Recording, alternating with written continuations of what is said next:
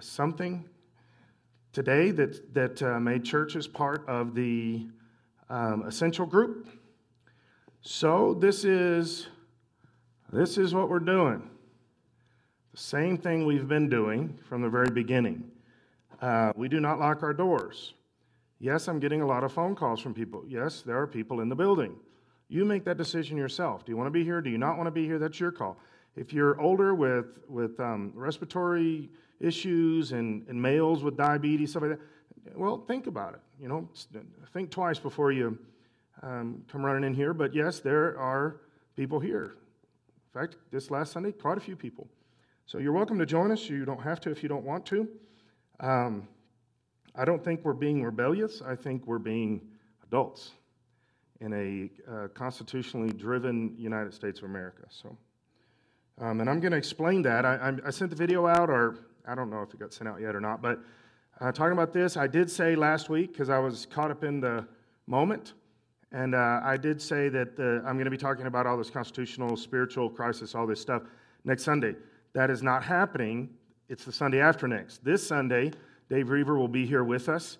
And Friday night, the 8th, this Friday night, 2 nights from now, Dave Reaver will be here for our men's rally.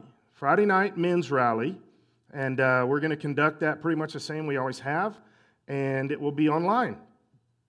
And then Sunday morning for Mother's Day, we're going to have Dave Reaver speak for us also then. I'm looking forward to this. You guys that have been around here a while, you know I don't have a lot of outside speakers speak, what we would call evangelists and stuff like that. We have missionaries, but that's the only really outside speakers we have speak. I don't have evangelists and stuff like that. I do that by design. If you're concerned, I can tell you why, but it's not a big thing for me. We don't do that very often.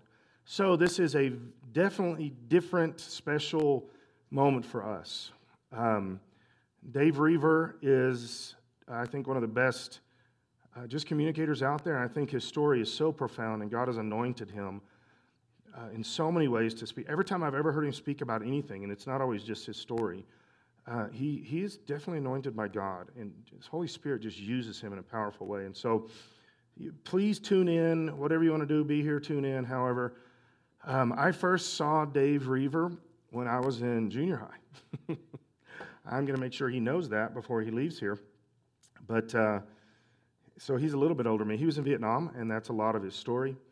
Very, very powerful. And so tune in for that. You do not want to. You will be disappointed if you miss, because you're going to miss something very important with this. Okay. So I want to quickly recap. I say that, but you know that's relative. I'm going to recap a little bit last week so that we kind of bring this, because I got through the first 2 parts. And I want to focus tonight on the third part, which kind of carries us forward. So really over the last 2 weeks, I'm talking about getting your mind where Jesus wants your mind to be, making sure that you have the mind of Christ. We use that term a lot. That we are not just trying to be a Christian, but we're trying to. This is a weird thing. I don't even like saying it this way, but this is where we've come to in America, that we have. You can be a Christian, but kind of a casual one, just kind of like, I'm not really all in, but I'm still a Christian. And then you got, well, I kind of want to serve Jesus a little better, and so we do that. And then, and I don't really know, definitely according to Scripture, how much there really is some of these categories. Some of these categories that we put, nominal Christian, just here and there kind of thing, I'm not really all in, I'm not like a fanatic, or those kind of categories are actually talked about in Scripture as not being Christians. That's the lukewarm kind of stuff. And I said this a couple weeks ago, that one of the things that I was obsessed with the first probably 10 or 15 years I was in ministry, and a lot of those were as a youth pastor, and then as I became a pastor in 96, I was 26. I was obsessed with this.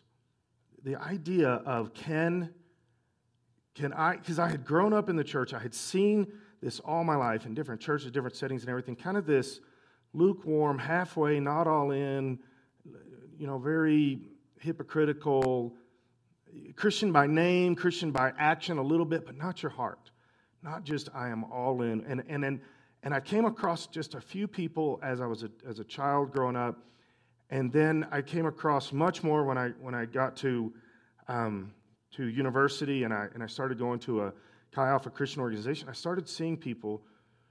I felt like really although there was a few growing up, but I felt like for the first time I was seeing really committed, sold out, I love Jesus, I'm all in no matter what, because I love him, Christians. And that, man, that I became obsessed with that.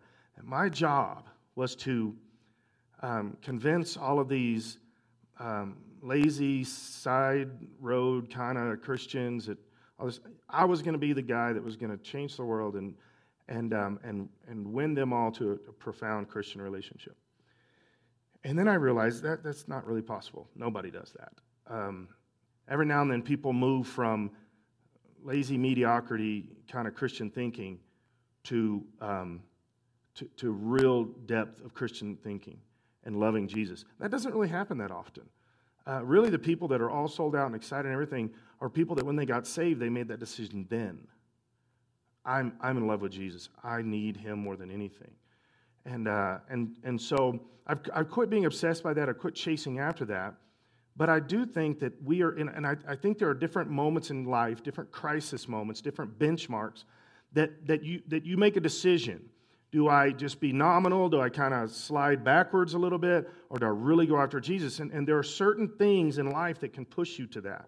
Certain transitions. I think some of them are normal type of transitions, like moving to a new city, having children. I've seen a lot of parents that were just, a lot of people that were kind of, whatever. And then they had a child, and they're like, wait, this is serious. and then they actually begin to serve Jesus. Crisis of health, crisis of faith, crisis relationally, all these kind of things have a tendency to push. It pushes you. You decide whether it pushes you to Jesus or not. And so I think we're in a process where we're beginning something that is starting us going down the road. And yes, I do believe we are quickly heading toward end time events. I've had 3 pastors call me in the last few days and ask me, do you think this is the end times? And I say this, in fact, Roy and I were talking about this. I don't remember when that was, Roy. Yesterday? It seems like a week ago, but we were talking about this. Do you think we're in the end times?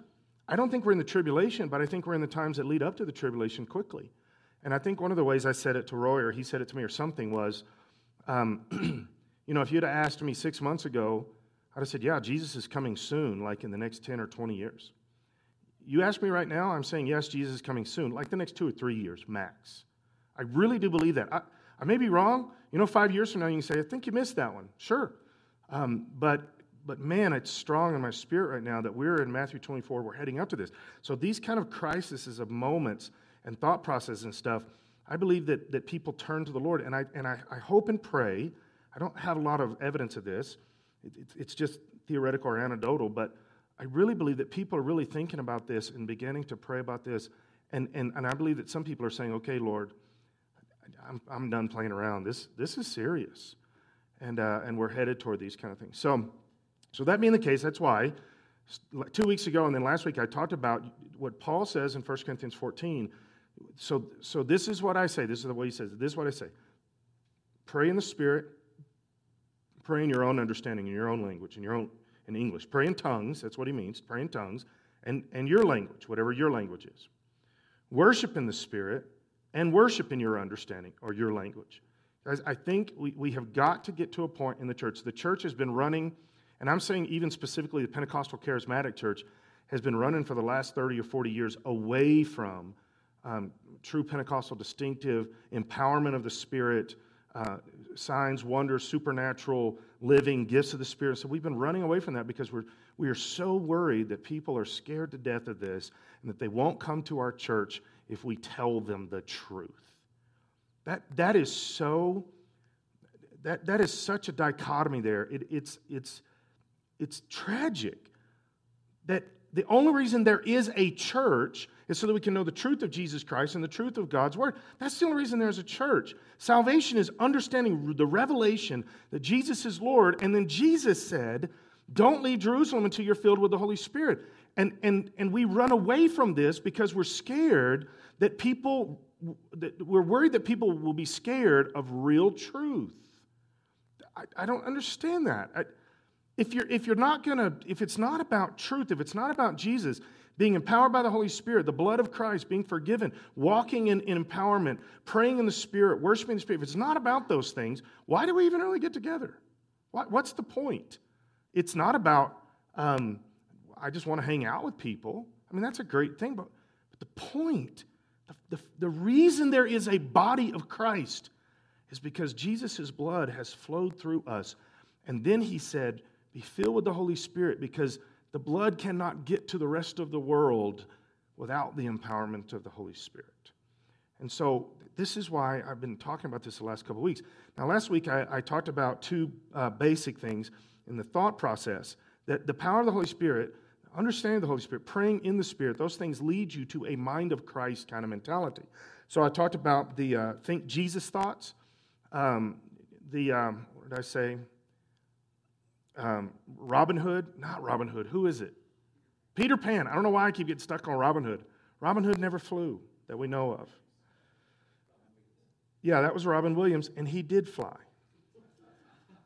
He flew a lot, but so here's the thing with that is Peter Pan, you know, the think happy thoughts, think happy thoughts.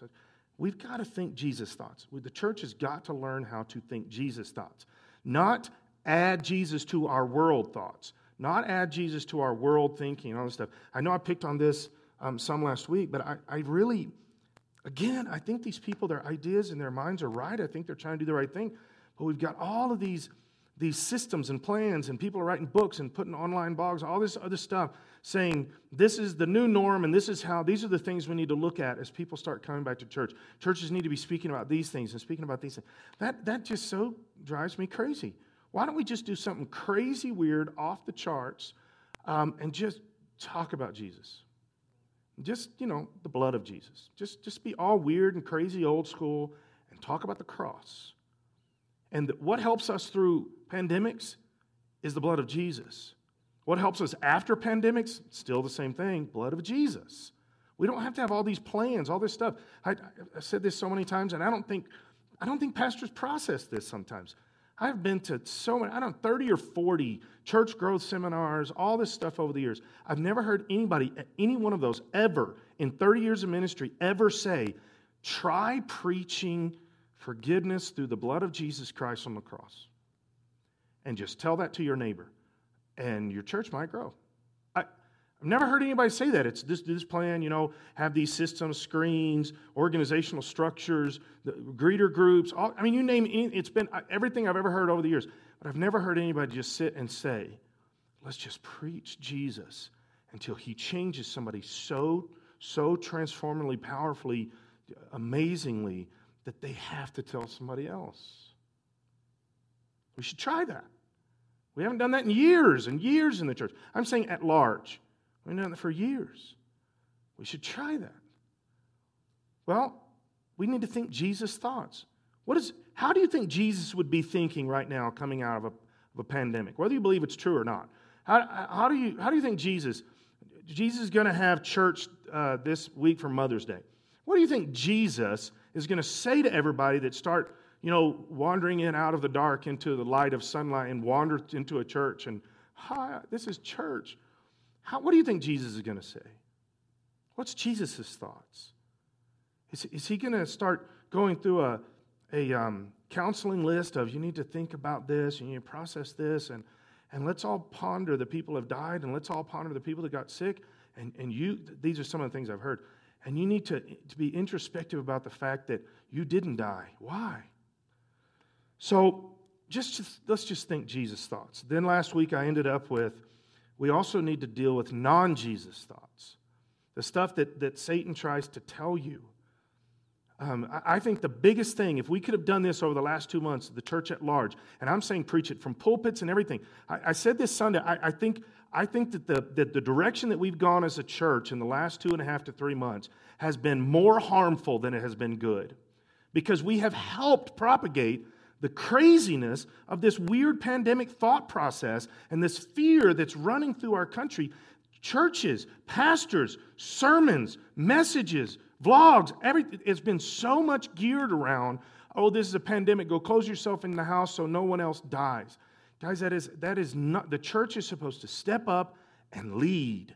The church is supposed to speak against fear, specifically when that fear is based in lies. We need to speak against this stuff, and we have not been doing that. We've not been doing that at all. In fact, myself included, the few people that have kind of said, hey, this ain't right. We're being lied to. We're being lied to by the government. We're being lied to by Satan predominantly. Stop it. Stop being afraid. Stop doing it. If we would have just had more of that, we wouldn't have all of this crazy fear, I believe, running through America. The reason that the fear, I believe, the reason the fear became so strong through the entire country was because the church didn't stand up and be a voice of reason, a voice of hope, and a voice of Jesus Christ. And if we would have done that, I believe that most of the rest of the country, not Christians, just the country, would have immediately begun to calm down. And the Holy Spirit would have begun to take authority and control. Because why? We are prophetically speaking who Jesus is in the middle of the goofiness and the darkness and the fear and the lies. And we missed it. We missed the chance. And now we're going to have to clean up a bunch of junk for the next 6 months until the next pandemic happens in the fall. And we didn't have to. Jesus didn't go around talking about fear. Jesus didn't go around talking about this stuff. He looked the government in the eye and he said, you guys are wrong. He looked the spiritual leadership government. I've had so many people say, well, Jesus didn't break the law. He didn't do all this stuff. Yeah, they hung him on a cross because he broke their laws. Just because you say it's not a law that we would have put in a law, it was a religious law, that was the rulership of the time. He broke their law. So did Peter and John. The reason they were put in jail is because the government said, don't preach the gospel. And they said, nah, we're gonna.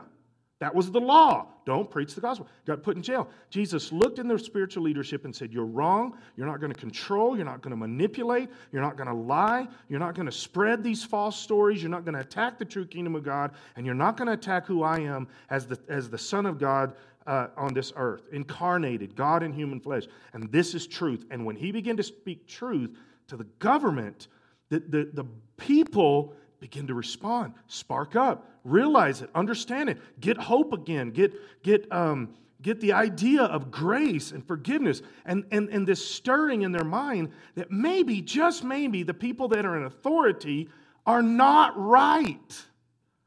And Jesus, that's why they killed him. He said, I'm God in human flesh. And they said, you can't be that. We don't let that happen. Although it is profoundly true. It is eternally, transcendently, significantly vital that we understand that truth. And the church leadership said, you cannot take our power away. Same thing, our church leadership / government, weird things going on. I believe at first this started as Satan trying to check the pulse of the world and see what he could do. And then we're having people all over the country that are enjoying the power and the money and the control and all this other stuff. And so now it's gone crazy. And they're saying, we're going to do this for 2 more years. I'm not. Anybody else wants to can. I'm not going to be quarantined for 2 more years. I ain't even in quarantine 1 day, just so you know. Our church is not going to be quarantined. I'm not saying everybody needs to be here. You make that decision. But our doors are open, and we're not, this is goofy. We're not doing this anymore. We're not playing the game. We've got to speak. The church has got to speak hope, not fear. Church has got to speak truth. So first thing, we got to get Jesus thoughts. Secondly, we got to combat non-Jesus thoughts. Now here's the third part of this, that we have to get into God's presence. This is where I think that we've been struggling for a long time in the church for this, truly getting into God's presence. Now let me explain that a little bit. When I believe that you can praise and sing to God, read the Bible, come to church, give offering tithes, teach classes, you can do all this stuff, but you're not really in the presence of God. You're not anti-God, you're not doing anything bad, I don't think you're out there, you know, mass murdering or whatever, but we're not into the presence of God, and there's this insecurity from people, humanity in general, and we've let it creep into the church so much that it's controlling the church. This idea that I can't totally let go and let God be in charge. I can't totally surrender myself. Now, sometimes I pick on the church at large. I pick on how we think about things, and I pick on like church when I was growing up, Pentecostal churches down in the South when I was growing up. There's some goofy stuff. There's some crazy stuff. But here's something that has always stuck with me, and this has always been part of me, and I chase after this. I remember many times when we would have services, So we had Sunday morning and Sunday night services. Well, in Pentecostal churches, Sunday night service meant whatever might happen, especially back in the 70s. We would have church on Sunday night sometimes 3-4 hours. That actually was kind of consistent. Church started at 6 o'clock on Sunday night. By 8:30 or 9, we were trying to decide whether we were going to stop and go home or not. And some of it was just whatever, silliness, emotionalism, although that's not always bad. But I remember many times when I would watch people that would sit in their seats or come to an altar or just stand worshiping, and we would just do that for a couple hours, and people would just be weeping before God, and find a place to kneel down and just repent. Just repent for forever and pray for the power of the Holy Spirit. I would watch people be filled with the Holy Spirit and just sit at an altar and just pray in tongues for an hour. I would see this. I saw this all my life. And in those same kind of context of churches, I would see people healed constantly. I grew up seeing people healed all the time. And it was in those same churches where we really sought after God and just His presence. Well, here's the thing. You know when somebody comes and sits in a seat and begins to worship, and all of a sudden they're crying and worshiping and praying in tongues and all that stuff, that's not when it started. It started at home where they're doing that. It started at home where they just needed to be in the presence of God, not just gain more knowledge. We are so consumed with that in the church today. Just gain more knowledge. We get a good speaker, and he's going to do a nice little three-point outline that, man, it just all works together. And what is that? I think it's called alliteration, where they use the same letter. I've never been able to do that. My words all sound stupid when I try to put the same. But, you know, we just want catchy little things and this little thing and wrap it up with this and nice little apologetics. But we're scared to death just to go into the presence of God. Just be in His presence. Guys, that's what the church needs right now, is God's presence. Not the kind of presence that we think casually in the church today, where two or more are gathered, I'll be there in your midst. We use it so casually. We say, that means you and I can get together and we can pray for 2 minutes. God was with us. And then we can go home. Or because we're at church, God is with us. We go, okay, there's no denying God is with us. That's not the same thing as stepping into the throne room of God. So here's one of the differences that I've noticed over the years. I used to get asked years ago. I was a worship pastor for a while years ago. And I would get asked by people, what's the difference between praise and worship? And I would always say this jokingly, assuming that they knew the truth. And then it dawned on me, I've been saying this for years, it dawned on me, they think I'm serious. People would say, what's the difference between praise and worship? Well, praise is fast, worship is slow. Slow songs are worship, praise songs are fast. That is not the truth, okay? That's not true. Here's the difference. Praise is to God. It's about God. Praise, you can speak to Him. You can speak about Him. That's what praise is. That can be with music, not with music. We always think it has to be in a worship service of music. Praise is singing to God or singing about God, worshiping to God or whatever. Singing, not worship. Don't use the word worship. It's going to mess up what I'm saying. So it's to God. It's about God. Worship changes and becomes about being in His presence. That's the major difference with worship, is it's no longer, God, I'm exalting You, I'm praising You, I'm lifting Your name high, whatever. It now becomes you are mentally stepping into the throne room of God, and you're bowing your face before the King, and the first thing you have to do, because it's human, you can't not. Look at Isaiah 6, look at Revelation 20, Revelation 11, all these things, it always is the same way. When you step into the throne room of God, you have to get on your face. It's not that you want to and you think it would be cool. It's that you have to. That's why the Scripture says that at the throne of judgment, that every knee will bow and every tongue will confess. Hitler's going to be standing there. It doesn't mean Hitler said, you know what, I've been putting this off too long. I think I'm going to kneel before God. That's not what's going on. It's the holiness of God is so big, so transcendent, so power and awe-inspiring that our limited humanness must fall before the King. Your legs won't keep you up. You can try, but it won't. That's why He says every knee will bow. God knows that. Every knee will bow, and every tongue will confess. Worship is about bowing your life before Him, and the first thing you do is you will confess. You will repent.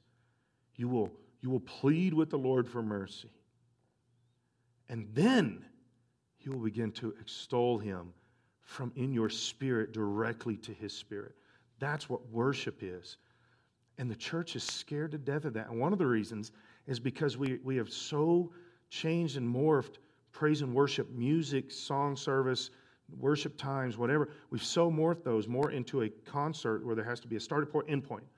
You know, we're going to start this song, we're going to do this, and then finish and do this, and then we bridge twice, and then, okay, then we're immediately going to go in, the transition is going to happen, lights are going to change, smoke's going to come out, we're going to go on to the next song, you're going to do this, and we've so made it a show and a concert, and that it's so difficult for us just to worship.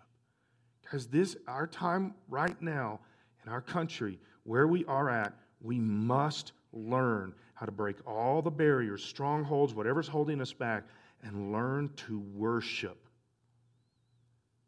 1995 was the first time, 1992 was the first time that I ever processed this. This was a major, major transition, which is why I know when it happened. Major transition for me. I'd never gone here, mentally, spiritually, or anything. I was reading a book, which I don't necessarily recommend the book right now because then I didn't know enough. I thought it was a great book. I wouldn't recommend it, except that it's got some really good stuff in it, but theologic is a little off. It's a book by Coat Guy, Benny Hinn. It's a book by Benny Hinn, and there's some really good stuff in it, and then there's some stuff you're like, what? But he talked about this in that book, and it stopped me. It stopped my life. It stopped my existence and put it on pause until I could process this, and it took me a few weeks to process this. He said he was in a Coliseum speaking a service or doing whatever, and there's like 15,000, 20,000 people there, and he said he felt just as strong, like the Lord had said it almost audibly to him, I just want you to be quiet in my presence. And so people are singing, doing all this stuff, he's not praying for anybody yet, it's just the choir or whatever, and he felt it again, and he begins to talk to God. God, is this from you? Am I hearing your voice? And God said, I want everybody to be quiet. So he walked up, interrupted the worship service, took the microphone and said, God has told me, I want everybody to be quiet in his presence. Completely quiet. And everything began to hush down, and somebody over here would weep and say hallelujah, or somebody over here, thank you, Jesus, or whatever. And he said, folks, I'm not trying to be rude, but stop making noise. And you know, some people are thinking, but I said hallelujah. It's not about what you think or want. He said, God said, be quiet. Be quiet. And I think he said in the book, it was something like, you know how difficult it is to get a Brazilian choir to be quiet? But he said it was, we said, and finally he said it took about 5 minutes to actually get everybody to shut up. And he said, and then we sat there, and he just praying, God, what in his head, praying, God, what do you want to do? Why are you doing this? Let us know what you... And he just kept feeling the Holy Spirit saying, just be quiet, just be quiet, just be quiet in my presence. And he said that they did that for 30 minutes. Think about sitting in a service, nothing, no voices, no music, nothing, 30 minutes. And he said at 30 minutes, he felt like the Holy Spirit said, now just worship me. And he said, as people began to worship, all through the Coliseum, people begin to get healed. Nobody's laying hands on them. Nobody's picking them up, standing out, sitting. Nobody's swinging a coat. Just sitting in a seat. People begin to get healed. People begin to stand up out of wheelchairs. He said hundreds and hundreds of people, because those people come to Benny Hinn crusades. And he said hundreds of people began to be supernaturally healed all over the place. He said, God showed me.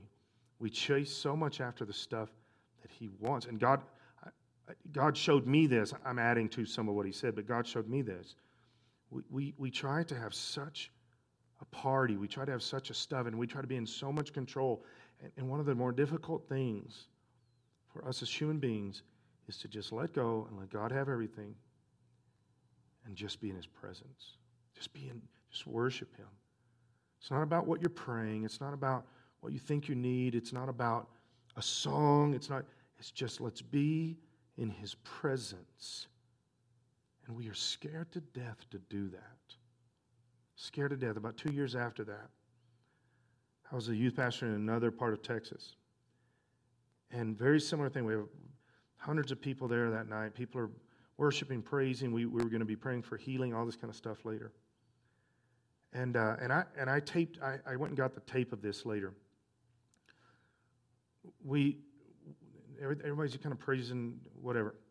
People praying at the altar. I'm on the piano, and I'm the only one on the stage. I'm just up there on the piano, and so I got to watch this. And you could sense the room change. You know, we sang the song Sunday. I'm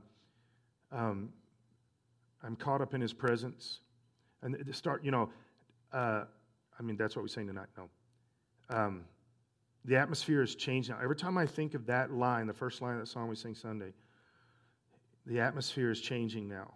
I know what that feels like. I've felt this in different services. I've felt this in different places around the world where all of a sudden the Holy Spirit begins to move into that place differently. Not, the Holy Spirit's involved in everything we're doing, but all of a sudden it's different. It's more like when Moses is in the tabernacle and the smoke comes in.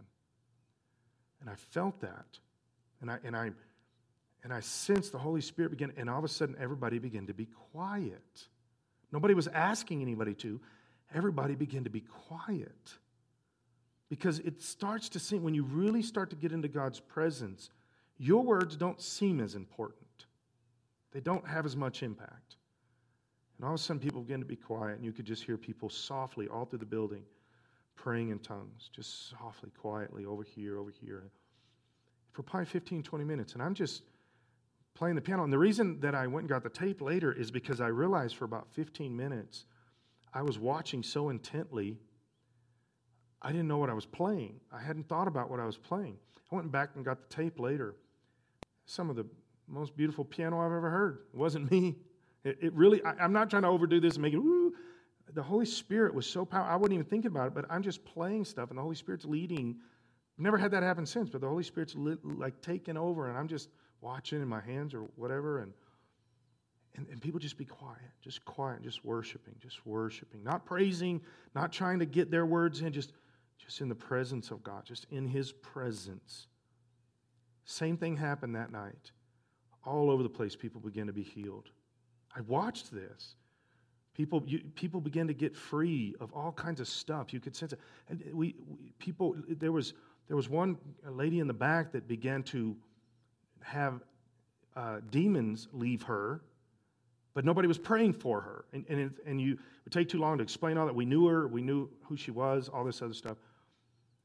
And then after about 15, 20 minutes of that, the place just began to erupt. People wailing and crying. And these were people I had known for a while. They weren't weeping, crying, praying people. They began just to wail. You know it's serious. You know it's serious. Especially down in East Texas. We don't struggle with this as much here in Colorado. In East Texas, South Texas, East Texas, they wear lots of makeup. Lots.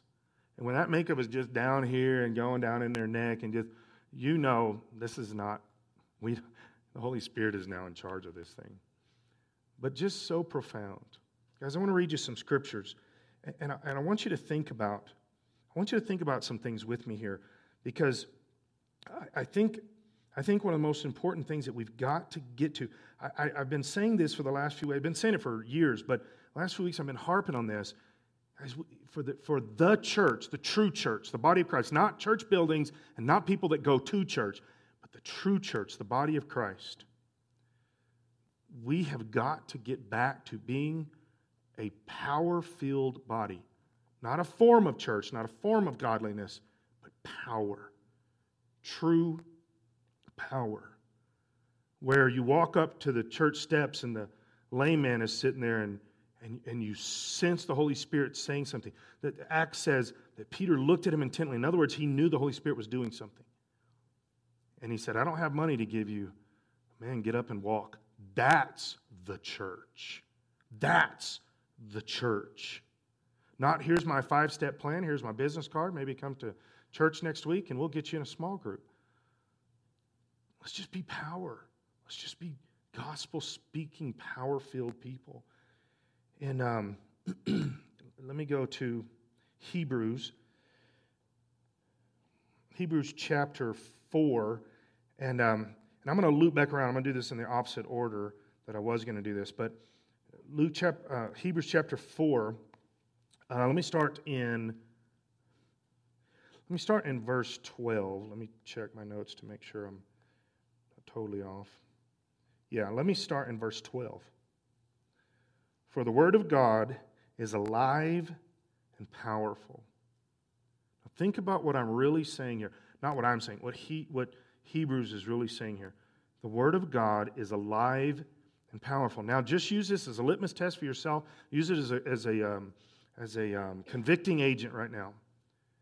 Is the word of God in your life personally alive and powerful? You say, well, how would I judge that? I feel different sometimes when I read the word of God. But see, God's word does stuff. God's word is living. It does stuff. Here's what he says.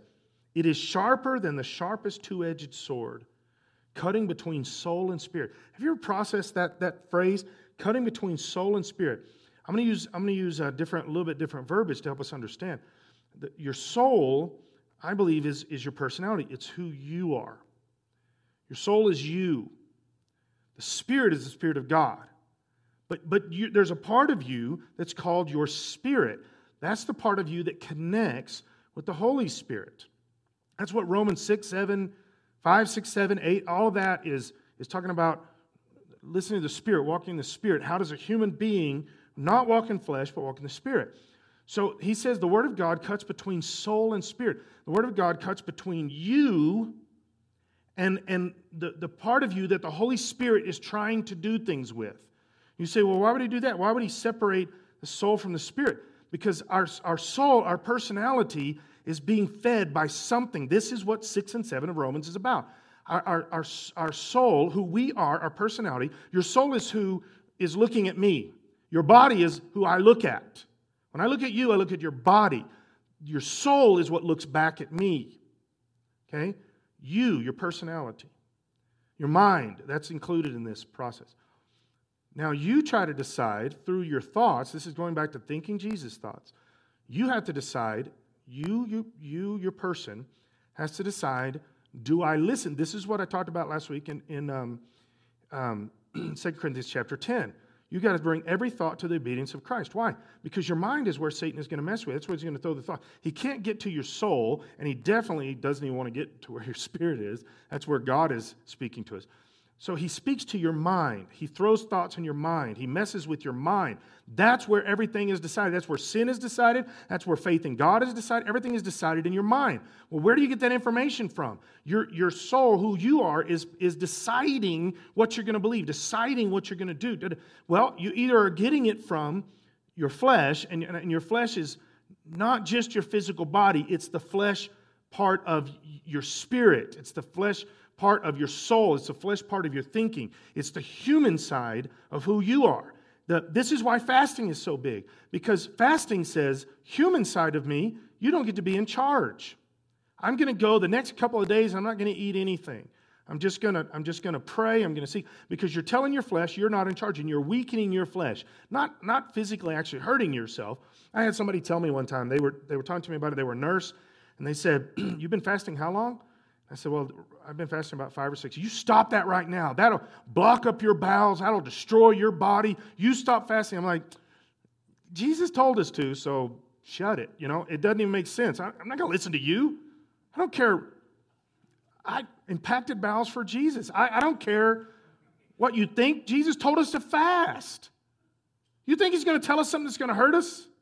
Doesn't even make sense. In fact, I read this 20 years ago. I read this article that was talking, this was not a Christian article, and anything to do with it, but it was an article about fasting. It says, if every human will take 1 week a year, 7 days a year, and do nothing but drink water during that 1 week, a lot of your health issues will be cleared up almost instantly. You'll have less cold, you'll have less flu, you'll have less coronavirus, you'll have a lot of less other stuff, because your body regenerates itself, you recharge your immune system, and you're not dealing with fats and chemicals and preserves and all this stuff. Your body cleans itself, and you will be much, much healthier. And the end of the article said that he even believed that that's the strongest thing that you can combat cancer with. Now, I've never seen anything else to back that up, so I don't know. But I do know on a personal level, I fast at least 2 or 3 times a year. When you go a whole week without fasting, you are so much healthier for the next few months after that. So much healthier. Plus, you lose tons of weight. The jaw just fall off of you. So he says, it cuts between your soul and your spirit. It separates you listening to your flesh from the Spirit and pulls them apart so you feel the difference. You understand the difference. And the fact that it's the Word of God that does it, when it separates your soul from your spirit, it shows your soul, it shows you, it shows your mind what God is trying to say from the Holy Spirit rather than what you've been listening to. So He takes the Word of God and He cuts right through your existence, and it cuts you in half, and it separates. Are you going to listen to your flesh? Are you going to listen to the Spirit? And that's what Paul is saying in Romans 6 and 7. Which one are you going to listen to? Word of God, not your thoughts, not some catchy little phrase, and not some nice little Christian saying, but the Word of God splits right down through you through your spirit, and separates. And now you have to decide what you're going to listen to. He says, between soul and spirit, between joint and marrow. I love that little phrase. He says the Word of God will actually cut down through you physically too. Joint and marrow.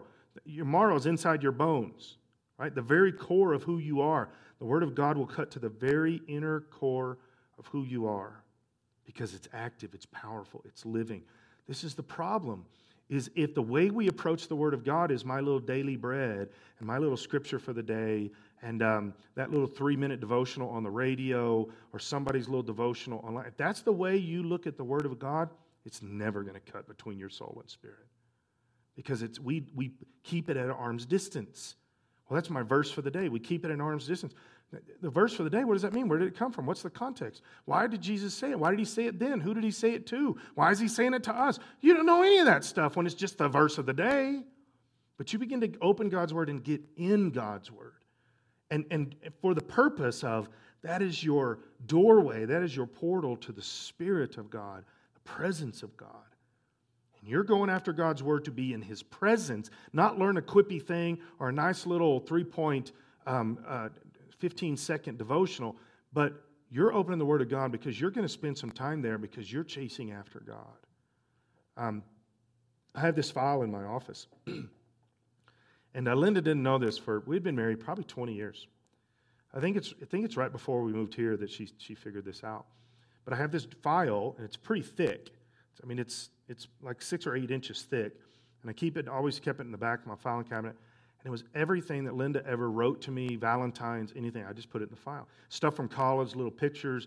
We went on a date one time for her birthday, and I dressed up as a cowboy, not like Woody on Toy Story, but I mean I didn't have anything, so my roommate, he had boots and a big black hat and. So I dressed up, I did all this stuff, and we were in college, and I told her, I said, meet me in front of the dorm and take you out for your birthday. And I come around the corner, and Linda's a cowgirl. She was always a cowgirl. She thought she was going to marry a cowboy with a lifted pickup truck and big old smokes. That's what she thought she was going to marry. And I'm much cooler. I drove a Jeep. And so she wanted a cowboy, and I came around the corner, I'm dressed as a cowboy, and or Western. I don't know how to say it because I don't care. But... I came around the corner, she was like, woo, woo, and I realized this is going to be a good evening. So we went to Trail Dust Steakhouse in Dallas, and we kind of country danced, but I don't really know how. I can dance with the best of them, but not the two-step. So we tried to do that and all this, and I kept the little menu for the night, little paper menu thing, and I took a picture, and I've got all that stuff in the file. Big balloon thing. I popped it and folded it all up and put it in there. And different times over the years, I've gone back and just looked at that. You know, I'm feeling romantic or nostalgic. And I've gone back and looked at all those. I don't take a sentence out of one of those cards, and that's my Linda sentence for the day. That doesn't even make sense. That literally makes no sense. When I open a letter, and she wrote me letters, this is before cell phones, okay? I tell my kids that all the time. You know, we would talk for 2 or 3 hours a night, and it would cost like $30 a night. $30 a night? Yeah, you used to pay for long distance. My kids have no clue. They've never paid for long distance since they've been alive. And things like that. So she would write letters, and we'd write letters back and forth, because I was a youth pastor on the other side of Texas. We were engaged. She was on East Texas. I was West Texas. And she'd write me letters. I don't pull those letters out and read a sentence. I don't pull a letter out and read the first 2 lines as my Linda sentence for the day. When she would write me those letters, I would pore over them. I would read them over and over and over. And then I would practice kissing. So I'd be ready when I saw her in a few months. I didn't pull one of these. This is so weird how we do this to Jesus.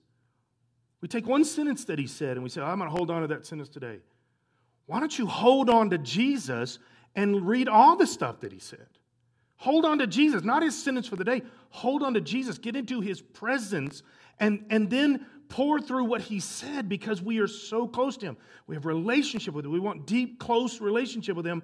And so we want to read everything that he said. We want to imagine ourselves sitting around that campfire and him making the fish and the bread for us. And because we're jealous. We wanted to be there, but the disciples got to be there. And it's weird how we do this. This is my word for the day.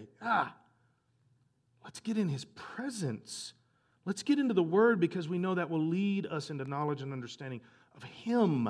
Not things about him, not the rules, not the structure and all that. We need to get into the word, because it's him. He is the word. He was before anything, and he's the word. He's the word made flesh so we could see God. He's the word. And so we need to get into his presence, get into his word, and then we've got to get into to allowing the Holy Spirit to be a charge of us. It is sharper than the sharpest two-edged sword, cutting between soul and spirit, between joint and marrow. And here's the thing, and this is why we are scared to death to truly get in his presence, in his word, in his presence. We don't want to combine the two. We'll read some scriptures, and we may praise a little bit, but we're scared to death to just abandon ourselves and worship in his word and with his word, because it exposes our innermost thoughts and desires. And guys, that is convicting, no matter how good a Christian you are. That is convicting, but here's the next step. Once you get through the convicting, how do you get through the convicting? You repent. That's how. You repent. You turn your life back over. You process. Lord, cover me with the blood. You repent. Once you get through that, him exposing our innermost thoughts and desires are not bad. They're not bad. I love this statement, even though it does have a negative context, and we understand that there's conviction involved, there's way more grace. When Jesus is sitting on the shore and he says, Peter, do you love me? Peter says, yes. You know I do. Okay, feed my sheep. Peter, do you love me? The third time he asked him, says Peter it hurt him in his heart. He was sorrowful because Jesus had asked him the third time. Why? Because he had denied him 3 times. So, but here's the thing.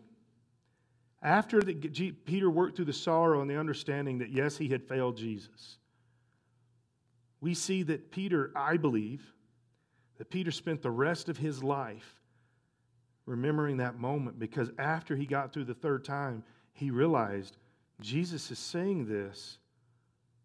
See, Peter's third statement was, Jesus, you know my heart. You know I love you. And Jesus said then, he didn't say, I don't think you do, Peter. You denied me 3 times. He said, okay then, Peter, feed my sheep. In other words, I do know your heart, Peter. I do know your heart. You are my guy. Yes, you've made mistakes, but I do know your heart. And this is the key for me. This is why I hang on to that. My favorite New Testament guy is Paul. I so much would love to say, you know, I'm so much like Paul. I'm not anything like Paul. I am Peter all over. I wish I wasn't, because he's a dork most of the time. He runs his mouth. He says dumb things. He jumps right in the middle of everything. And I know when I look in the mirror, I'm way more like Peter than I am like Paul.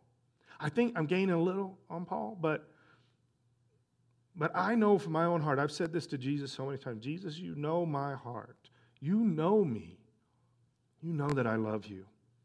And I always include with that, and Jesus, if I'm not loving you with some aspect of who I am, show me. I want to love you with everything about me, with my heart, my soul, my mind, body, strength. I want to love you with everything about me. So when Peter says the third time, you know my heart, Jesus says, yeah, then do what I've asked you to do. I don't think at that point, I think when it started out, he was trying to get under Peter's skin. I know that.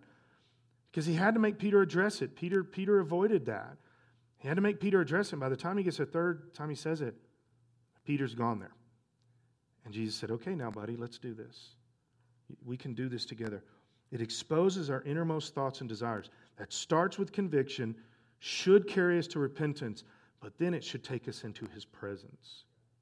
And that's where Psalms 91, it says he just gathers us up under his wings. That should be the mentality. The moment where they're at the Last Supper, and it says that John was just, kind of laying back on Jesus. Man, that's a great moment. That's just a great moment. Wouldn't you like to be all just sitting around, in the living room, hanging out, and Jesus sitting on the couch, and you're sitting beside him, you're just like, me and Jesus. That's what it is. Why? Because Jesus knew John's innermost thoughts too. They're not bad. Let's go there. Let's go into his presence. Because when we do, the Word of God, when we're really in his presence, really there worshiping, surrendering, Romans 12, putting ourselves on his altar and letting him, we are sacrificing ourselves to him, and he's cutting all of the junk out. When we get to that point, and we've moved through the repentance, then enjoy his presence. Let those innermost thoughts and desires be, Jesus, I love you. I enjoy just being with you today. God, I just want to spend some time. And for me, I don't know how it works for everybody else, but for me, I kind of go back and forth between just worshiping God and repenting. Because I'll be worshiping God, and then I'll remember, oh yeah, I was kind of a jerk to that person. God, help me with that, Then I begin to worship again. God, thank you for your grace. And then God says, hey, you saw something on TV you shouldn't. You didn't turn it off. You watched it. God, I'm sorry. I shouldn't have done that. Please forgive me. I kind of go back and forth. That's how it works for me. I don't know how it works for you. But I believe as he's exposing your thoughts and desires, some are good, some are bad, and you need to deal with both. He says, nothing in all creation is hidden from God. Everything is naked and exposed before his eyes. He is the one to whom we are accountable. Now, I want to say this, and I don't want anybody to misunderstand. I'm not trying to be funny. I'm not trying to be some... This isn't sexual. It's none of that kind of stuff, okay? I've often wondered, God made us. He made us perfect. He made us amazing. He made us in his image, all this stuff. I don't know. I don't want people to think I'm a weirdo if I say this. You realize that when God made us, he didn't make us to wear clothes, okay? Now, I'm a huge fan of everybody wearing clothes, so don't misunderstand what I'm saying. But think about this. I'm saying from God's point of view, he creates the perfect outer covering of an amazingly intricately designed body. And because of our sin, all of a sudden we became ashamed of what God had created. We became ashamed of this body. Why? Because sin takes us into evil. It takes us into lust. It takes us into perversion. It takes us all. God designed us to just interact with each other. Now, again, because of sin, let's stay with clothes until we get to heaven, okay? But that's not how God designed us. I wonder if God sometimes just gets irritated, and especially during the 80s, some of the clothes we came up with. You think God just gets irritated and said, what I made was so much better. You guys are goovers. Really, parachute pants? Either way. So, everything is naked and exposed before his eyes. He's the one to whom we are accountable. And look at this. So then, since we have a great high priest who has entered heaven, Jesus, the Son of God, let us hold firmly to what we believe. This high priest of ours understands our weaknesses. For he faced all the same testings we do, and he didn't sin. He faced all the exact same temptations and testings that we will. He just chose not to let them tear him down. So let us come boldly to the throne of our gracious God. The fact that he was tempted like us gives us the understanding that his grace is sufficient to allow us access into the presence of God. His grace gives me the opportunity to go into the presence of God. Through the blood of Jesus, I can go into the presence of God. And this is what's tragic about this, is most Christians never go there. They never go into his presence. I ask this every now and then. I haven't asked it in probably 9 months, maybe longer. But this is one of the ways that I always just kind of gauge this for myself, and so I always ask the question to you. When is the last time that you were so moved by God's presence that all you could do is cry? Nothing else. So overwhelmed with His presence that all you could do is just weep. I've talked to many, many, many Christians over the years that have never gone there. Not when's the last time, but never, never. Just get into His presence and let Him just kind of break down all this stuff. Break down all the crust that builds up on our heart, and our soul, and our spirit. The crust that builds up on our mind. Just let the regenerative warm oil of the Holy Spirit just flow through us and soften everything up. Why are we so scared to just be in His presence? When's the last time that you were in His presence and you know you had something you had to do, but you just didn't want to leave? You just didn't want to leave. You just had to stay there. Lord, I just want a few more minutes. Yes, I know the kids are hanging off the roof of the house, but Lord, if I can just spend a few more minutes with you. It's amazing that we're scared of that we don't go there. Now, I think part of the reason is because we get so much other input constantly. That's why it's important to fast. Sometimes fasting means turn off all stuff. TVs, phones, Facebook.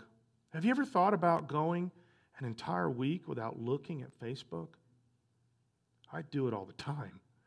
I don't like Facebook. I never have liked Facebook. But as a diligent pastor, I want to know what you ate for breakfast this morning, so I go on Facebook. I want to know the top 10 songs that came out your senior year in high school. I need to know that. So, turn off Facebook. Turn off the TV. Turn off your computer. Turn off the music. But it's worship music. Turn it off. Turn off everything.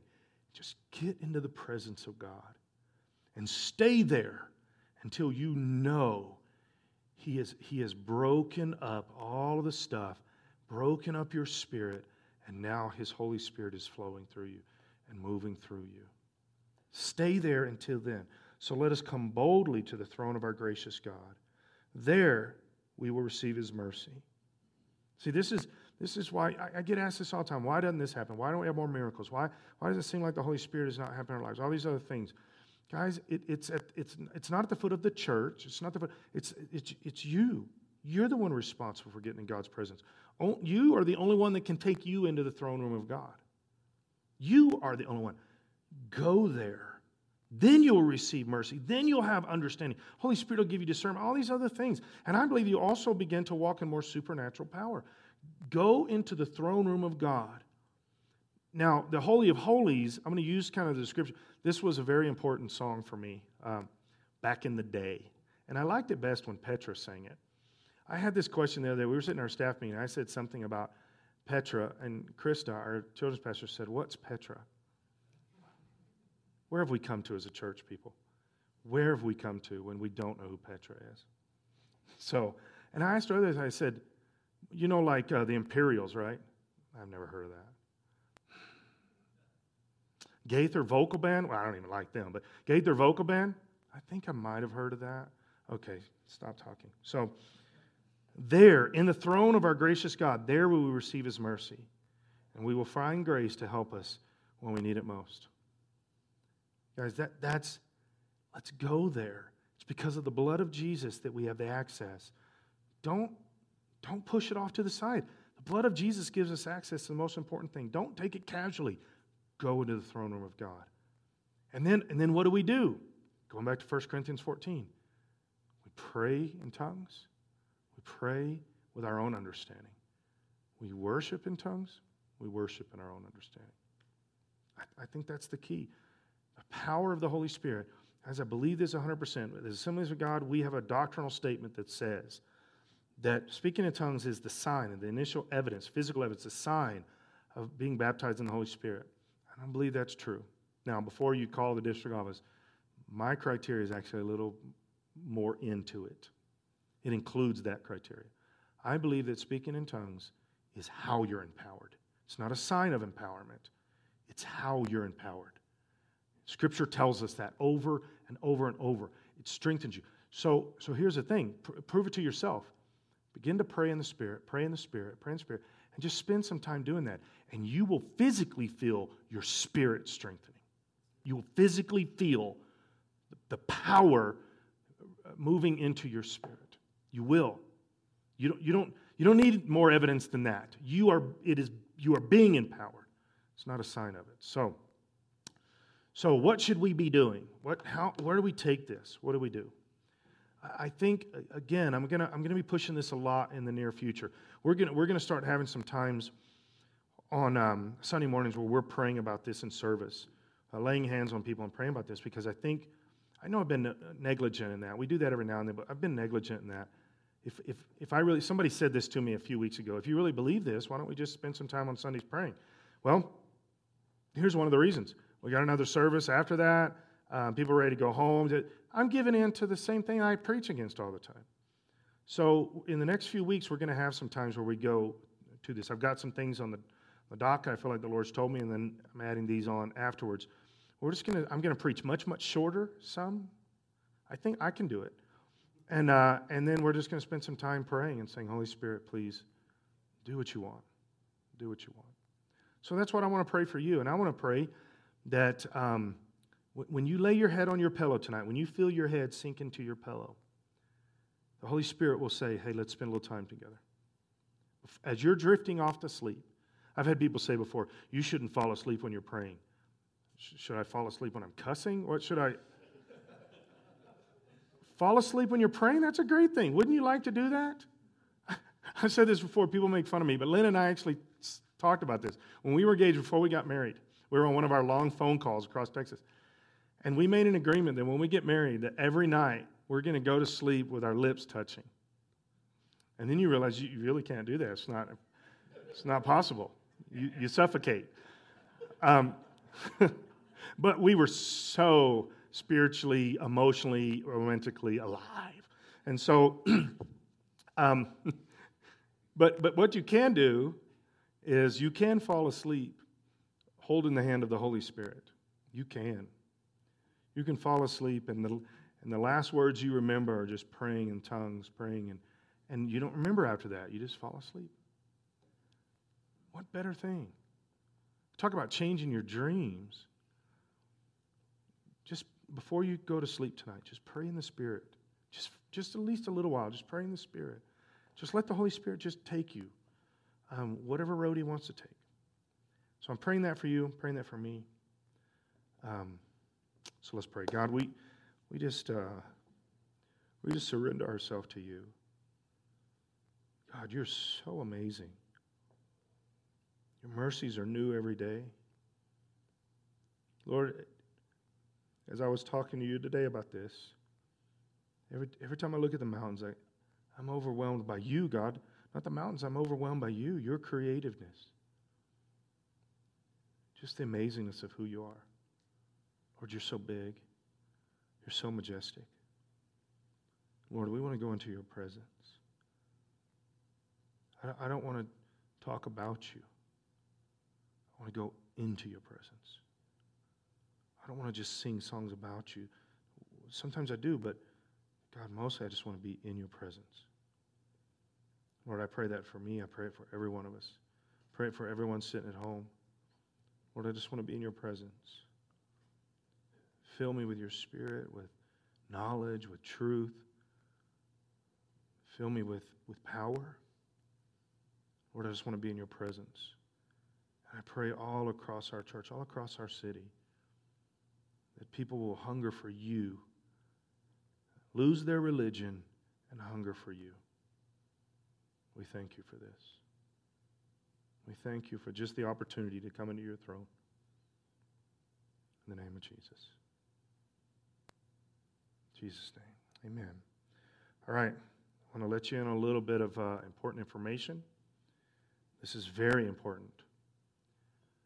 Our children's pastor, Krista, is getting on a plane right now to go to Wisconsin to help Josh's brother move here. She's a caring individual. Josh is not even going to help his brother. But Krista, our children's pastor, is going to help Aaron Jans move to our city. In case you hadn't figured this out, it's because they are dating. I thought everybody should know that because I'm a caring pastor. It is on Facebook? That's right. I do care who's on Facebook. And I care that I'm on Facebook. And I care that Chris is on. No, So, Peter Pan and Robin Hood are the same guy. So, here's the thing. So, just pray for Krista. I don't know if you ever want to say anything. It may not be something you want to talk about to her. But just pray for her and Aaron as Aaron was moving here. And I don't know. I just, love is in the air. So, you guys have a good rest of your evening. I think everybody should lay down a little bit before breakfast. And we will see you Friday night for Dave Reaver Men's Rally. And then Sunday morning, Dave Reaver Mother's Day. Have a great rest of your evening.